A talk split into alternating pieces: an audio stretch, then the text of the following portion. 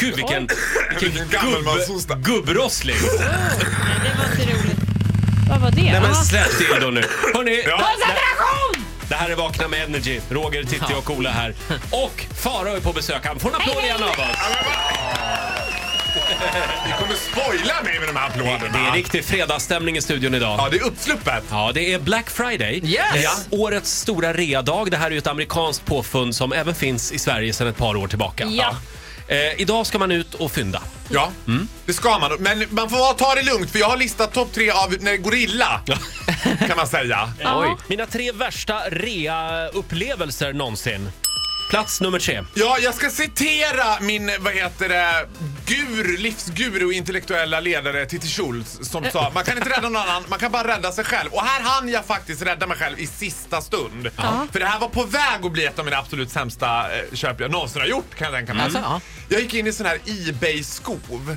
Och problemet med Ebay, det är inte Ebay och alkohol utan det är Ebay och att jag är en tävlingsmänniska. Vänta nu, Ebay och alkohol. Ebay Ja men ni och- vet när man börjar på fyllan buda på grejer och det där verkar roligt och så klickar man. Jag började alltså buda på Britney Spears graviditetstest. Uff. Nej men snälla nån. Ja, men, ja. Och, och så tänkte jag vad ska jag med det där till? Men så blev jag ändå så, det var ju ändå en väldigt så här heavy Britney-period när varenda bög var så här, it's Britney bitch. Och så dök det där graviditetstestet upp. Jag var uppe i 4000 dollar. Nej men, ja, men Nej, men vad fan, nu får du tagga herregud. ner. Ja, jag taggade Oj. ner för det där gick för 5000 dollar så ah, tack gode gud så sitter jag inte nu som ägare av Fast Britney Spears. ändå, fan vad coolt det hade Men varit ändå. det, det är lätt att bli eh, fartblind på såna här nätauktioner. Ja, men vad skulle jag ha gjort med det? Skulle jag suttit hemma med det bara, ja förresten, det- på- vilket partytrick! Ja. Men Men vänta vänta nu. nu! Vä- Vänta nu, så du fick det inte? Nej, det gick upp till 5 000 dollar och då sansade jag mig, tack gode Okej. gud. Mm. Så här klarar jag mig. Ja, det är bra.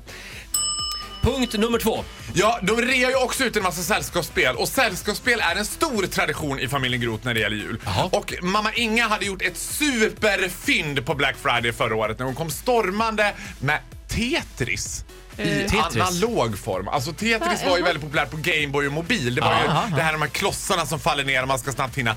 Nu har Jag har fortfarande det i mobilen men jag har aldrig sett det analoga. Nej, men då ska du komma hem till oss på jul Titti. För Ja. där lägger man alltså klossarna för hand på någon sorts... Alltså, man bygger det där Jag tycker det låter roligt. Nej men det låter ju helt Ja, men värdelöst. så är du också psykopat, Roger. Det var inte särskilt roligt kanske. Jaså? Det var, det var fruktansvärt tråkigt. Jag skulle säga att mitt brorsbarn uppskattade det väldigt mycket. Han är två och ett halvt år. Han tyckte att det var ganska kul. Ja, vi, han och jag, vi är lättroade. Ja, vad, gud vad skönt. Vi andra, ja, jag vet inte. Mam, men mamma sa i alla fall så här ganska tröstlöst lite då och då. Ja, det var i alla fall billigt. Ja. Ja. Det var ju på rea. Jo, man har köpt ett par riktigt dåliga sällskapsspel också under åren, helt klart. Och innan man fattar reglerna på en del. Ja, plats nummer ett. Jag går in på Burberry. För där jobbar ju Hugo. Jaha. Jag säger inget mer än Hugo så kan ni själva räkna ut vad det är för typ. av Han är kille. snygg, ja. Ja, det är lite svarta lockar, lite mjölkvit hy. Han är trulig och svår och inte särskilt intresserad av mig. Och ung, ju antar jag. Han är inte jättegammal. Nej. Jag köper ju inte alltid någon, eh, saker på Burberry. Jag köper aldrig något på Burberry för jag har ju aldrig råd. Plötsligt ser jag att det är ett reabord. Det är ett reabord på Oj. Burberry. Ja, som ropade på dig.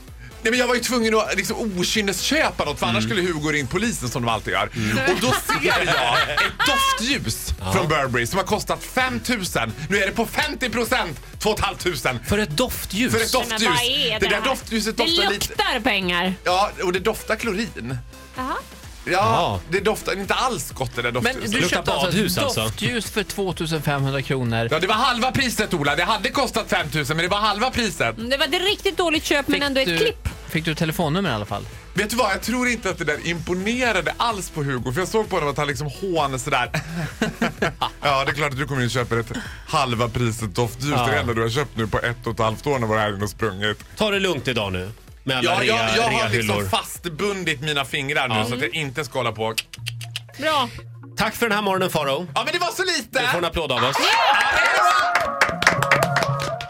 Och alla vänner som jag haft De tycker det är synd jag far Och alla älskare jag kysst De un- Ett poddtips från Podplay. I fallen jag aldrig glömmer djupdyker Hasse Aro i arbetet bakom några av Sveriges mest uppseendeväckande brottsutredningar. Går vi in med hemlig telefonavlyssning och, och då upplever vi att vi får en total förändring av hans beteende. Vad är det som händer nu? Vem är det som läcker? Och så säger han att jag är kriminell, jag har varit kriminell i hela mitt liv men att mörda ett barn, där går min gräns. Nya säsongen av Fallen jag aldrig glömmer på Podplay.